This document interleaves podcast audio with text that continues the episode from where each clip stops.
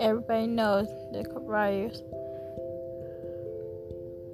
will end until probably May 1st or something like that. So, everybody dying every week, every day, every night. And the crazy thing happened.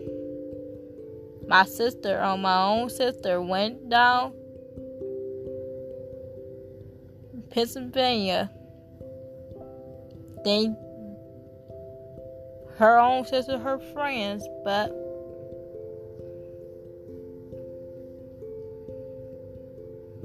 it don't make no sense